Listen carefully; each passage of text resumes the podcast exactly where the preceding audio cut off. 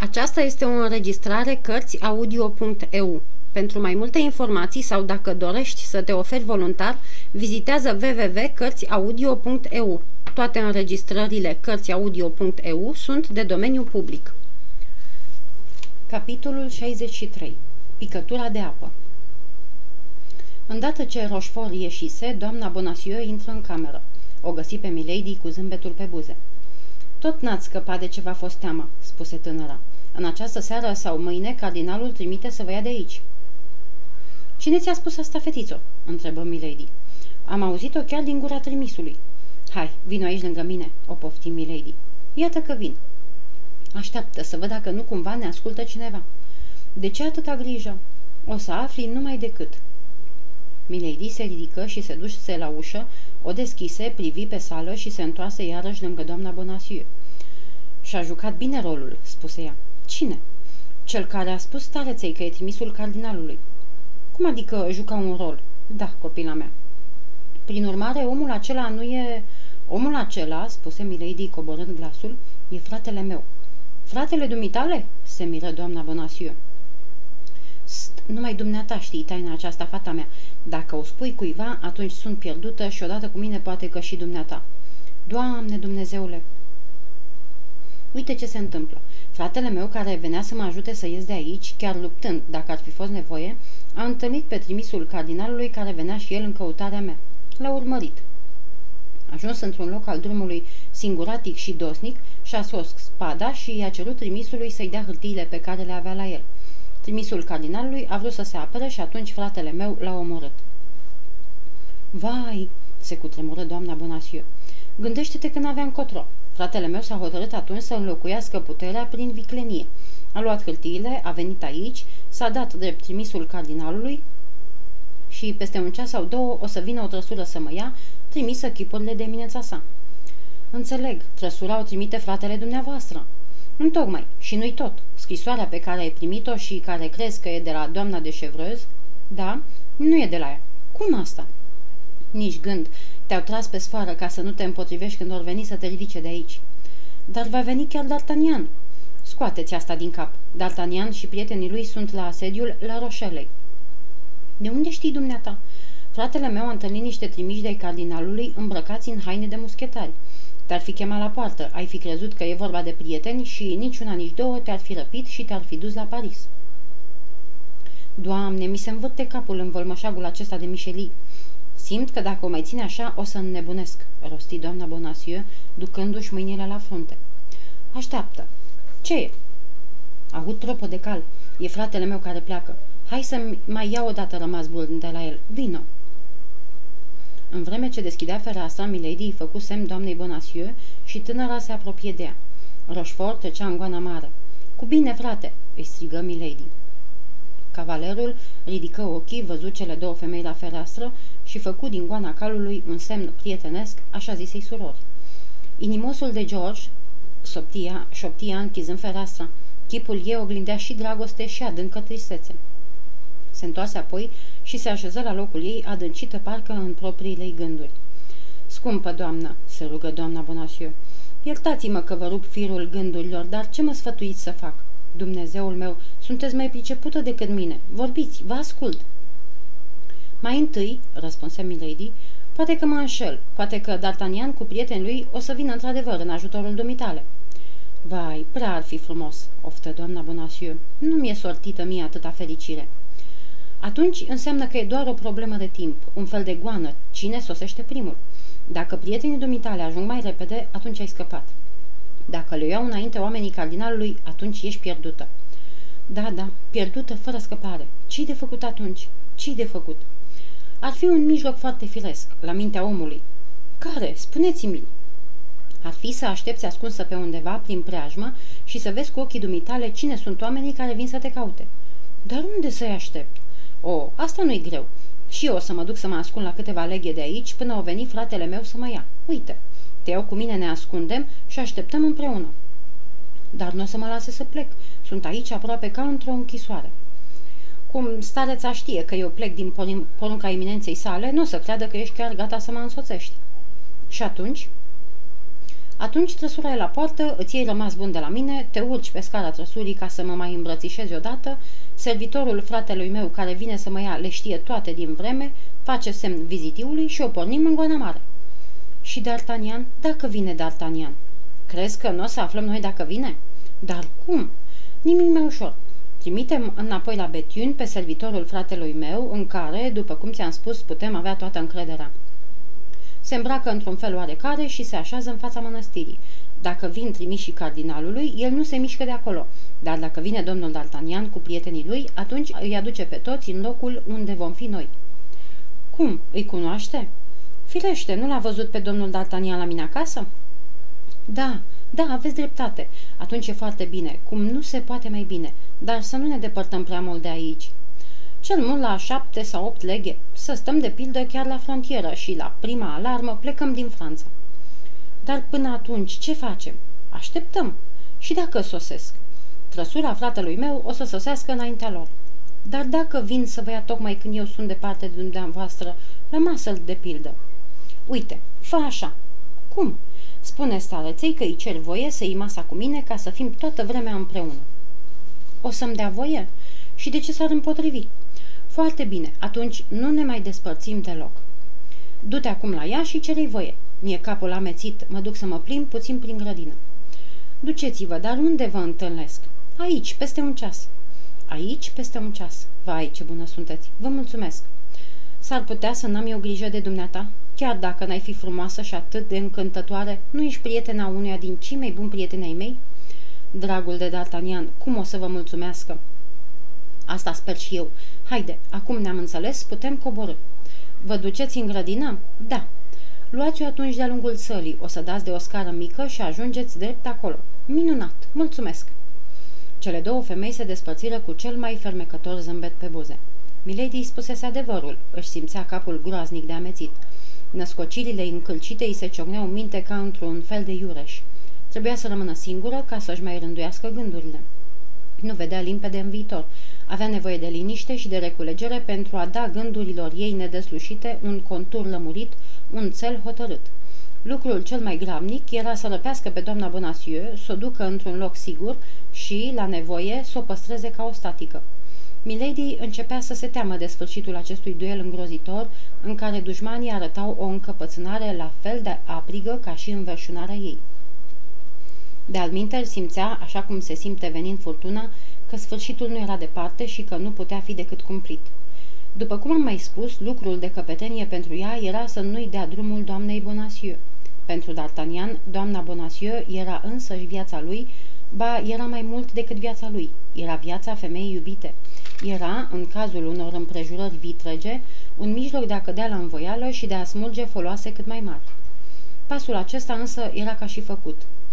Doamna Bonacieux o urma fără umbră de încredere, de neîncredere și odată ascunse la oaltă în armentier, putea ușor să o facă să creadă că D'Artagnan nu venise la Betiun. Peste cel mai târziu 15 zile, ea va chipzui asupra tot ce trebuia făcut ca să se răzbune pe cei patru prieteni. Nu se va plictisi, căci, slavă Domnului, se va bucura de cea mai dulce petrecere pe care împrejurările o pot îngădui unei femei cu o astfel de fire. Își va pregăti răzbunarea, o cât mai minunată răzbunare.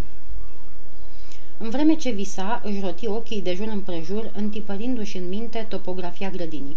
Milady era asemenea unui bun general care prevede totodată biruința, dar și înfrângerea, și care e gata în orice clipă, după cum îl călăuzesc sorții bătăliei, să înainteze sau să dea înapoi. După un ceas auzi o voce dulce care o chema. Era vocea doamnei Bonacieux. Blajina stareță se învoise firește la toate și deocamdată puteau lua masa împreună. Ajungând în curte, auziră huruitul unei trăsuri care tocmai se oprise la poartă. Milady ascultă. Auzi?" întrebă ea. Da, zgomot de trăsură. E trăsura pe care ne-o trimite fratele meu. Oh, Dumnezeule! Hai, țineți cumpătul. Tocmai suna la poarta mănăstirii. Milady nu se înșelase. Urcă-te în camera dumitale, îi spuse doamna Bonacieux. Desigur că ai câteva bijuterii pe care vrei să le iei cu dumneata. Am scrisorile lui, îi răspunse ea. Bine, du-te de le ia și vină pe urmă în camera la mine. Vom lua masa în grabă. Poate că o să ne apuce noaptea pe drum, trebuie să prindem puteri. Doamne Dumnezeule, murmură doamna Bonasiu, ducându-și mâna la inimă. Simt că mă înnăbuș, nu mai pot de durere. Nu te lăsa așa. Hai, nu te lăsa. Gândește-te că peste un sfert de ceas ești scăpată și nu uita că tot ce faci e numai pentru el. Da, da, numai pentru el. M-ați înviorat cu un singur cuvânt. Duceți-vă, vă ajung din urmă. Milady urcă repede la ea în cameră. Găsi acolo pe valetul lui Rochefort și îi dădu lămuriri. Trebuia să aștepte la poartă.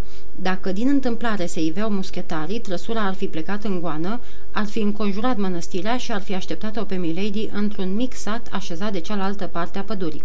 În cazul acesta, Milady ar fi străbătut pădurea de-a curmezișul și s-ar fi dus pe jos până în sat. După cum am mai spus, cunoștea de minune aceste meleaguri ale Franței. Dacă muschetarii nu se iveau, toate trebuiau să urmeze așa cum fusese hotărât din vreme. Doamna Bonacieux se urcă în trăsură ca și cum ar fi vrut să-și a rămas bun de la Milady, iar acesta o luă cu ea. Doamna Bonacieux intră în cameră. Atunci, pentru a-i risipi orice bănuială, dacă întâmplător ar fi avut vreuna, Milady mai spuse încă o dată valetului ultimele sale porunci. Apoi îi puse și câteva întrebări în privința trăsurii. Era o caleașcă trasă de trei cai, mânați de un fel de surugiu. Valetul lui Rochefort trebuia să călărească în frunte ca ștafetă. Se înșela Milady când credea că doamna Bonacieux ar fi putut bănui ceva. Sărmana tânără era prea curată sufletește ca să bănuiască pe o femeie de atâta rea credință. De altminteri, numele contesei de Winter, rostit de călugăriță, îi era cu desăvârșire necunoscut, după cum nu avea habar că numita femeie avusese o vină atât de mare și de neînduplecată în nenorocirile vieții ei. Vezi?" spuse Milady după ce valetul ieși din cameră. Totul e gata. Călugărița nu știe nimic și crede că vine să mă ia din partea cardinalului. Omul s-a dus să dea ultimele lămuriri. Îmbucă ceva, bea un dege de vin și hai să plecăm." Da," spuse mecanic și doamna Bonacieux, să plecăm." Milady îi făcu semn să se așeze în fața ei, îi turnă puțin vin de Spania și îi dădu din pieptul de pasăre. Uite," a vrut să o îmbărbăteze, o să ne meargă din plin, se lasă noaptea. Când s-o crăpa de ziua, noi o să fim în văgăuna noastră și nu o să-i treacă nimănui prin minte unde suntem. Haide, țineți firea și mănâncă ceva." Doamna Bonacieux înghiți pe nemestecate câteva îmbucături și își muie buzele în paharul cu vin. Haide, haide!" o sfătui Milady ducându-și paharul la buze. Fă ca mine!" Dar în clipa când își ducea paharul la gură, mâna îi rămase în aer. Auzise pe drum tropotul unor cai în goană, care parcă se apropiau. În același timp îi se păru că aude și nechezatul lor. Zgomotul o smulse din bucuria ei, așa cum vuietul furtunii ar trezi pe cineva în mijlocul unui vis frumos. Se îngălbeni la față și alergă la fereastră, în vreme ce doamna Bonacieux se ridică tremurând, sprijinindu-se de scaun ca să nu cadă. Nu se vedea încă nimic, se auzea doar goana, goana cailor care se apropiau tot mai mult. Doamne, șopti doamna Bonacieux, ce zgomotul care se aude? Sunt sau prietenii sau dușmanii noștri, răspunse Milady cu înfiorătoare ei liniște. Stai acolo, îți spun eu. Doamna Bonacieux rămase în picioare, mută, nemișcată și albă ca o statuie. Zgomotul se întețea. Caii nu puteau să fie la mai mult de 150 de pași. Dacă nu se zăreau încă, era din cauză că drumul făcea acolo o cotitură. Totuși, tropotul era atât de dezlușit încât s-ar fi putut număra caii după pognetul ritmic al potcoavelor. Milady privea încordându-se din răsputeri. Era atâta lumină cât să poată deosebi pe cei care veneau. Deodată zări strălucind după cotitură pălării cu galoane și cu pene fluturând. Numără doi, apoi cinci, apoi opt călăreți. Unul din ei era în fruntea celorlalți, la două lungimi de cal depărtare. Milady scoase un geamăt înăbușit. Călărețul care gonea în frunte era D'Artagnan. Dumnezeule!" oftă doamna Bonacieux. Ce se întâmplă?" E uniforma ostașilor domnului cardinal. Nici o clipă de pierdut!" strigă Milady. Să fugim! Hai să fugim!" Da, da, să fugim!" spunea și doamna Bonacieux, dar fără să poată face un pas, țintuită în loc de spaimă. Se auzeau călăreții care treceau pe sub fereastră. Vino odată, haide, vino!" se răsti Milady, încercând să o tărască pe tânăra femeie de braț. Tot mai putem fugi prin grădină. Am cheia, dar să ne grăbim. Peste cinci minute o să fie prea târziu." Doamna Bonacieux încercă să meargă, făcu doi pași și căzu în genunchi. Zadarnic încercă Milady să o ridice și să o ia de acolo. În clipa aceea se auzi huruitul trăsurii care o și pornise în goană când se iviseră muschetarii. Urmară trei-patru focuri de armă. Te mai întreb o dată, vrei să vii?" răgni Milady. Doamne Dumnezeule, vedeți bine că n-am putere. Vedeți că nu pot merge. Fugiți singură. Să fug singură, să te las aici? Nu, nu, niciodată, răspunse Milady. Deodată se opri. O străfulgerare sălbatică îi scăpără în ochi. Alergă la masă și, desfăcându-și uimitor de iute piatra inelului, dădu drumul grăuntelui de dedesubt în paharul doamnei Bonasiu. Micul grăunte roșiatic se topi numai decât. Apoi, luând hotărâtă paharul în mână, îi spuse Bea, vinul acesta o să-ți dea putere. Hai, bea!" Și apropie paharul de buzele sărmanei tinere care bău fără a se gândi la nimic. Nu în felul acesta aș fi vrut să mă răzbun," își spuse Milady, punând cu un surâs drăcesc paharul pe masă. Dar zău, la urma urmei, faci ce poți." Și se repezi afară din cameră. Doamna Bonacieux o văzu fugind fără să o poată urma, ai doma celor care visează că sunt urmăriți și se străduiesc zadarnic să fugă. Trecură astfel câteva clipe. La poartă se auzea alarma surzitoare. Doamna Bonacieux se aștepta să o vadă din clipă în clipă pe Milady, dar aceasta nu se arăta. De câteva ori, fără îndoială de spaimă, o sudoare rece îi umezi fruntea înfierbântată. În sfârșit, auzi scârțitul porților care se deschideau. Zgomotul cizmelor și al pintenilor răsuna pe scară. Ajungea până la ea zumzetul mai puternic al mai multor voci care se apropiau din ce în ce și se păru chiar că aude rostindu-se numele ei. Deodată scoase un strigă de bucurie și se repezi la ușă. Recunoscuse glasul lui D'Artagnan. D'Artagnan, D'Artagnan!" strigă ea. Dumneata ești? Vino pe aici, pe aici!" Constans, Constans!" răspunse tânărul. Unde ești? Pentru numele lui Dumnezeu, unde ești?" În clipa aceea, ușa chiliei, împinsă din afară, se deschise furtunos și mai mulți bărbați de dură năvală în cameră. Doamna Bonacieux căzuse într-un jilț, fără să mai poată face nicio mișcare. D'Artagnan aruncă din mână un pistol încă fumegând și căzu în genunchi în fața iubitei. Atos își puse înapoi pistolul la cingătoare. Portos și Aramis, care își țineau în mână spada, o puseseră și inteacă. Oh, D'Artagnan, iubitul meu D'Artagnan, în sfârșit ai venit. Nu mai înșela, dragule. Tu ești. Da, Constans, suntem unul lângă celălalt. Degeaba, spuse, spunea ea că nu vei veni. Știam eu că tot o să vii. N-am vrut să fug. Ah, ce bine am făcut, ce fericită sunt. La cuvântul ea, Atos, care se așezase liniștit, se ridică dintr-o dată. Ea? Cine ea? întrebă D'Artagnan. Tovarășa mea, aceea care, din prietenie pentru mine, voia să mă scape de prigoană, care, crezând că sunteți ostași ai cardinalului, a fugit chiar acum de aici. Tovarășa dumitale? rosti D'Artagnan, mai alb la față decât vălurile iubitei. De care tovarășă vrei să vorbești? De aceea a cărei trăsură era la poarta mănăstirii, de o femeie care zice că e prietena dumitale D'Artagnan, de o femeie care i-a povestit toate. Numele ei, numele ei, stăruia D'Artagnan. Dumnezeul meu, nu știi numele? Ba da, i l-a spus în fața mea. Așteaptă. Dar ce ciudat, mi se tulbură mintea. Nu mai văd bine. Ajutor, prieteni, ajutor, mâinile-i sunt reci ca gheața, strigă D'Artagnan și e rău, Dumnezeule mare, își pierde cunoștința. În vreme ce Portos chema în ajutor cât îl ținea gura, D'Artagnan alergă la masă ca să ia un pahar cu apă dar se opri văzând ce groaznic se schimbase la față Atos, care, în picioare, cu părul zbârlit, cu ochii holbați de spaimă, își pironise privirea pe unul din paharele de pe masă, părând pradă celei mai îngrozitoare bănuieli. Nu, spunea Atos, nu se poate. Dumnezeu nu va îngădui acest fel de nele nelegiuire. Apă, apă, striga D'Artagnan, apă! O, biata femeie, biata femeie, murmura Atos cu vocea sugrumată. Doamna Bonacieux deschise ochii sub sărutările lui D'Artagnan. Își vine în fire, se bucură tânărul. Doamne, Dumnezeule, îți mulțumesc! Doamnă, întreba Atos, în numele cerului, al cui e paharul acesta gol? Al meu, domnule, răspunse tânăra femeie cu vocea stinsă. Dar cine v-a turnat vin în pahar? Ea. Și cine este ea? Ah, mi-aduc aminte, murmură doamna Bonacieux, contesa de Winter. Cei patru prieteni scoaseră într-un singur glas același strigăt, dar al lui Atos răsunase mai puternic decât toate celelalte. În clipa aceea, fața doamnei Bonacieux se făcu pământie, o durere sfâșietoare o doborâ, căzu gâfâind în brațele lui Portos și ale lui D'Artagnan. D'Artagnan apucă mâna lui Atos cu o groază neînchipuită. Ce e?" întrebă el. Tu crezi? Vocea îi se stinse într-un hoho de plâns.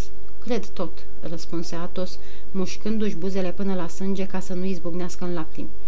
D'Artagnan, D'Artagnan, îl chema doamna Bonacieux. Unde ești? Nu pleca de lângă mine, nu vezi că mor?" D'Artagnan dădu drumul mâinilor lui Atos, pe care le ținea în mâinile sale încleștate și alergă la ea. Fața ei, atât de frumoasă, era răscolită de chinuri, iar ochii sticloși nu mai aveau viață. Trupul îi se zvârcolea în timp ce sudoarea îi șiroia pe frunte. În numele cerului, alergați, strigați, Portos, Aramis, chemați în ajutor!" Zadarnic, șopti Atos, împotriva otrăvii pe care o toarnă ea, nu e niciun lac. Da, da, ajutor, murmura stins doamna Bonacieux, ajutor. Apoi, cu bruma de puteri ce mai rămânea, luă capul tânărului în mâinile ei și, privindu-l o clipă ca și cum și-ar fi pus tot sufletul în privirea aceea, își lipi gura de gura lui cu un hohot înnăbușit. Constans, Constans, gemu D'Artagnan. Un oftat ușor se desprinse de pe buzele doamnei Bonacieux, atingând ca o adiere buzele lui D'Artagnan. Era sufletul ei de înger curat și iubitor care se înălța spre ceruri. D'Artagnan nu mai strângea în brațe decât un trup neînsuflețit. Scoase un strigăt și se prăbuși alături de iubită, la fel de livid și de înghețat ca și ea. Portos izbucni în plâns, Aramis ridică amenințător pumnul spre cer, iar Athos își făcu semnul crucii. Tocmai atunci, în pragul ușii se ivi un bărbat aproape la fel de palid ca și cei din cameră și, aruncându-și privirea de jur împrejur, văzu pe doamna Bonacieux moartă și pe D'Artagnan leșinat. Nimera tocmai în clipele de uluiere care urmează loviturilor năpraznice. Nu m-am înșelat, grăi el. Iată-l pe domnul D'Artagnan, iar dumneavoastră sunteți cei trei prieteni ai lui, domnii Athos, Portos și Aramis. Muschetarii, ale căror nume fusese rostite, îl priveau uimiți pe străin. Li se părea că îl cunoșteau și ei. Domnilor, urmă noul venit, sunteți ca și mine în căutarea unei femei care, adăugă el cu un surâs groaznic, trebuie să fi trecut pe aici de vreme ce văd un cadavru. Cei trei prieteni nu răspunseră. După voce însă și după chipul străinului, li se părea că îl mai văzuseră odată. Totuși nu-și puteau aduce aminte în ce împrejurări. Domnilor, urmă noul venit, fiindcă nu vreți să recunoașteți pe un om care poate că vă datorează de două ori viața, trebuie să-mi spun numele. Sunt Lordul de Winter, cumnatul acelei femei. Cei trei prieteni scăpară un strigă de uimire. Atos se ridică și întinse mâna. Fiți binevenit, milord," spuse el. Sunteți de-ai noștri." Am plecat din Portsmouth la cinci ore după plecarea ei," urmă lordul de Winter. Am sosit la Boulogne cu trei ore după ce plecase de acolo și la Saint-Omer numai cu 20 de minute. În sfârșit, la Lilie i-am pierdut urma. Mergeam la voia întâmplării, întrebând pe toată lumea, când deodată v-am văzut trecând în goană. L-am recunoscut pe domnul D'Artagnan. V-am strigat, dar nu mi-ați răspuns. Am vrut să vă ajung din urmă, însă calul meu era prea obosit ca să se țină de ai dumneavoastră. Și totuși, cu toată graba, ați sosit pare se prea târziu. După cum vedeți, răspunse Atos arătând lordului de Winter pe doamna Bonacieux moartă și pe D'Artagnan pe care Portos și Aramis încercau să-l trezească la viață. Au murit amândoi?" întrebă netulburat lordul de Winter. Din fericire nu," răspunse Atos. Domnul D'Artagnan e numai leșinat."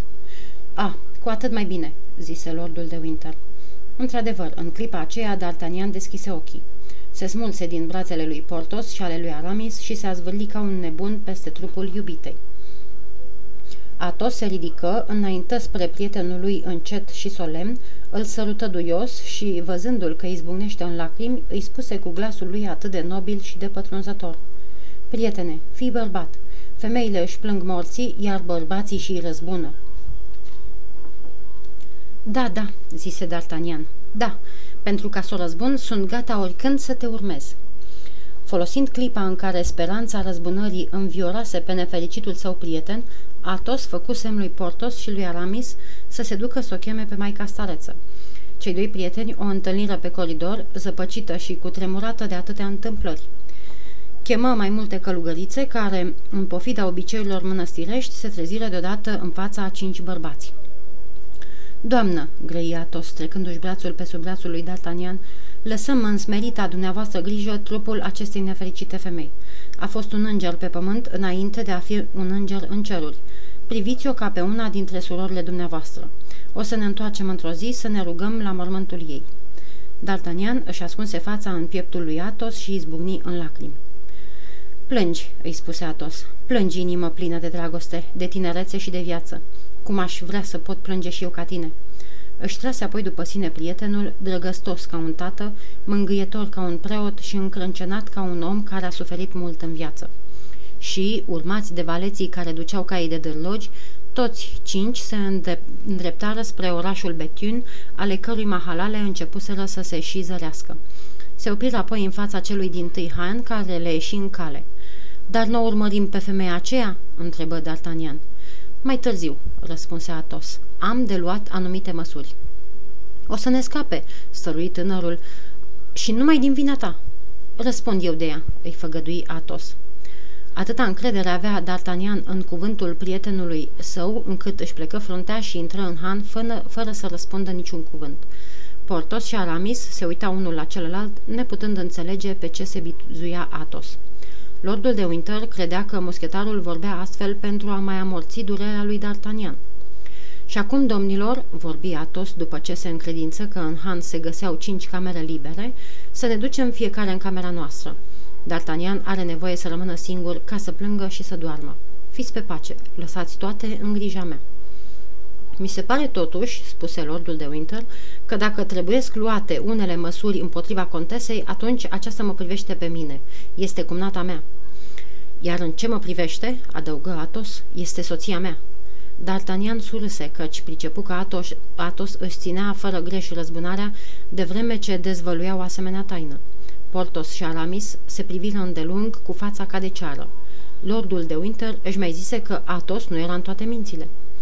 Duceți-vă deci fiecare în camera dumneavoastră, urmă Atos, și lăsați-mă să fac așa cum cred eu de cuvință. În calitatea mea de soț, toate acestea mă privesc. Te rog însă, D'Artagnan, dacă n-ai pierdut fițuica ce a zburat din pălăria bărbatului acela și pe care scris numele satului, dă-mi-o încoace. Da, da, își aminti D'Artagnan. Înțeleg acum, numele acela scris de mâna ei? Vezi bine, răspunse Atos. Tot e un Dumnezeu în ceruri.